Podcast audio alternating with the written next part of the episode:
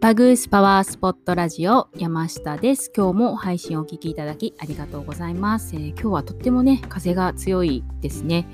あの、お店のあの玄関マット入れようか入れまいか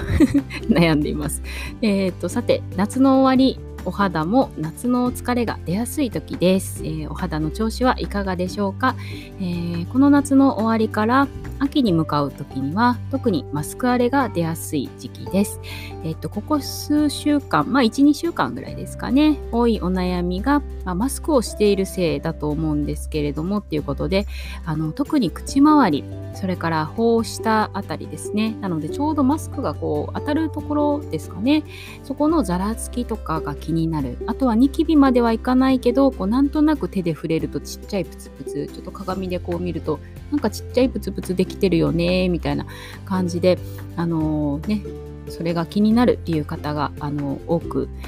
なられてるかなっていう風な印象です。で、あの長引くマスク生活だけでもねあの本当にストレスだと思うんですけれどもその上に、まあ、マスクでの肌トラブルってなるともう本当にねちょっとげんなりねかなっていうふうに思います。ということで、えー、少しでもこのお肌トラブルの改善とか、えー、マスク荒れの予防にですねお役に立てたらなっていうふうに思って、えー、今日は特にこの時期に起こりやすいマスク荒れの原因と、え対策についてお伝えをした,、えしたいというふうに思います。はい、で、えーと最初にですねなぜマスクで肌荒れをしてしまうのかっていうところなんですが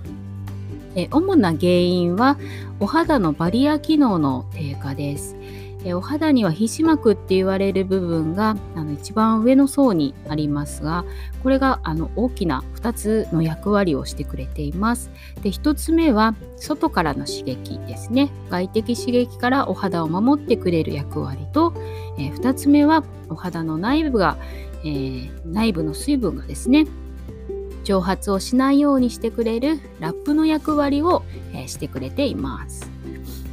で、えっと、なんですがあのマスクがあの擦れる、まあ、摩擦によってこのお肌の皮脂膜とかあの角質っていう部分を少しずつ削ってしまうことでお肌のバリア機能が低下をしてしまってかぶれを起こしやすかったりあとは今まで使っていたお化粧品が急に合わなくなったり、えー、とちょっと冒頭にもお伝えしましたがあの肌荒れですねをしてしまうっていったことを起こしやすくしてしまいます。で、えっと、この角質層、まあ、それから皮脂膜の一番上の本当にあのお肌を守ってくれているところっていうのはあのラップと同じぐらいの薄さしかないのでって思うとそのすごいあのマスクの摩擦が負担になっているっていうのをあのちょっと想像がつきやすいかなというふうに思います。なので、えーと、特にまあ夏場などは汗などでもこのバリア機能の低下によってかゆみとかかぶれを、ね、起こしてしまうことがあります。であのマスクをしているとお肌の内部はあの呼吸をするので呼気によって湿度がある状態なのであの乾燥をあんまりねしないように感じるんですけれどもあの外した途端に一気に蒸発をしてしまってその時にお肌の水分まで一緒に奪って乾燥を引き起こしてしまっています。なので、まあ、マスクをすることでより乾燥しやすい状態になるというふうにも言えます。でそれから、えー、マスクの内部っていうのは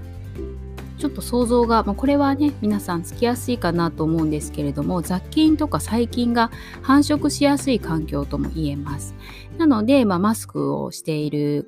とニキビがね特にできやすい環境になるといったのはまあ、こういった理由からになります。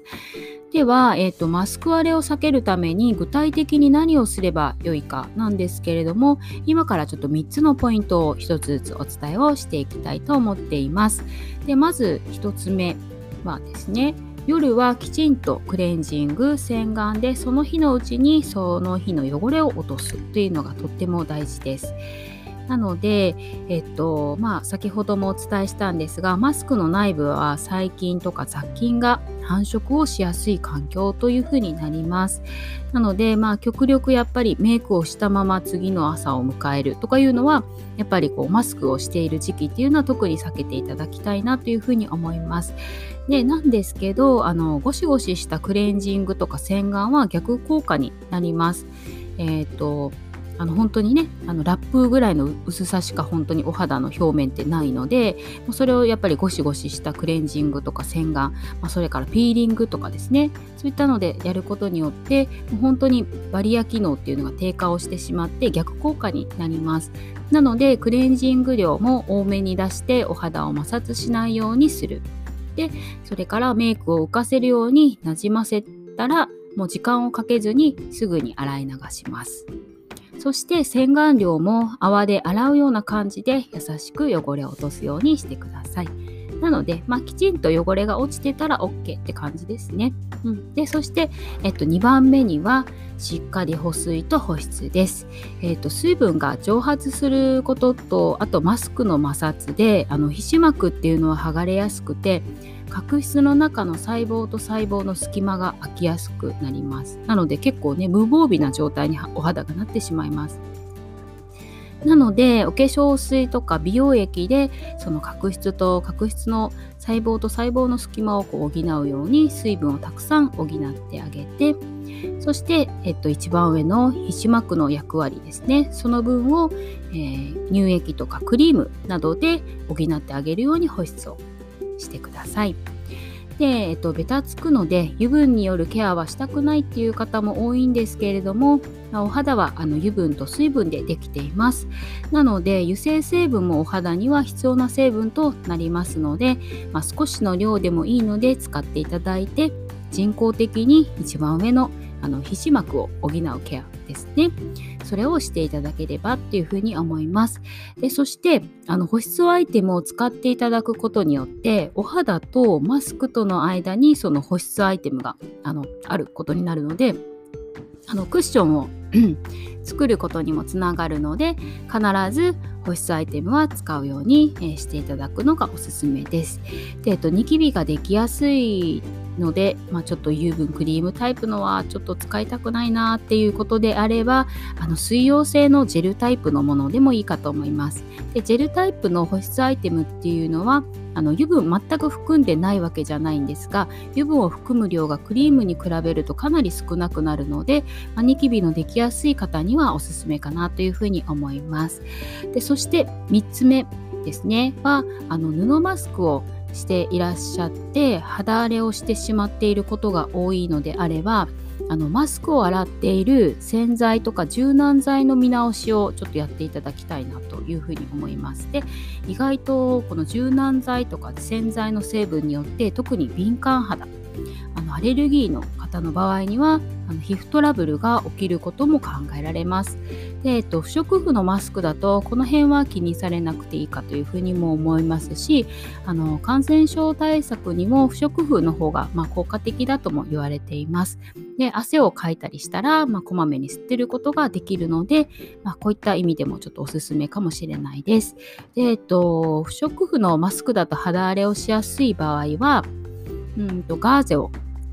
あの挟んで使ってみるなどの対策をやってみていただいてお肌の調子を見ていただくっていうのもあの少し手間かもしれないんですけれどもあのやってみていただくといいかなというふうにも思います。ですしあとあの先ほどお伝えしたあの保湿アイテムをですねちょっと多めに塗っていただいてあのマスクとそのお肌の間にちょっとクッションを作るような感じで摩擦を避けるっていうのもあのやってみられるといいかなというふうに思います。あのちょっといろいろやってみてどれが一番いいかなっていうのをあの自分のお肌と相談しながらあの少しやってみられるのがおすすめかなと思います。ということで、え、今の時期におすすめのマスクアレイ対策でした。で今後もあのマスクアレイ対策季節によってもちょっと少しずつ変わっていくんですよね。っていうのがあの季節によってお肌もこう変わっていきます。でそれにちょっと今だとマスクっていうのがプラスされるのでまあ、ちょっと対策とかですね変わってくるかなと思うので時期によってですね洗顔の仕方とかクレンジングの仕方とかちょっとこのアイテムを多めに使った方がいいとか少なめに使った方がいいとかそういったこともあるのでまた今後も配信を、ね、していきたいなというふうに思っています。で、えっと、今回の内容はちょっとブログ記事でも上げた方がいいかなというふうに思っています。で、あの文字で見たい、ね、文字で見た方が分かりやすいっていう方もいらっしゃるかなというふうに思うので、えっと、ぜひぜひですね、ちょっとブログ記事アップをした際には、えー、見てみてください。で、えっと、ブログ記事のアップができ次第、またちょっと LINE のタイムラインに流すか、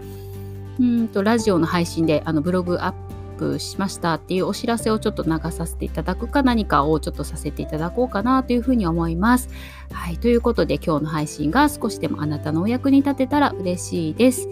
で、そしていよいよ今週金曜日27日に9月の1日から行う新規アロマトリートメントのキャンペーン内容を発表します。ぜひ楽しみにお待ちいただけたら嬉しいです。では、えー、今日も素敵な一日をお過ごしください。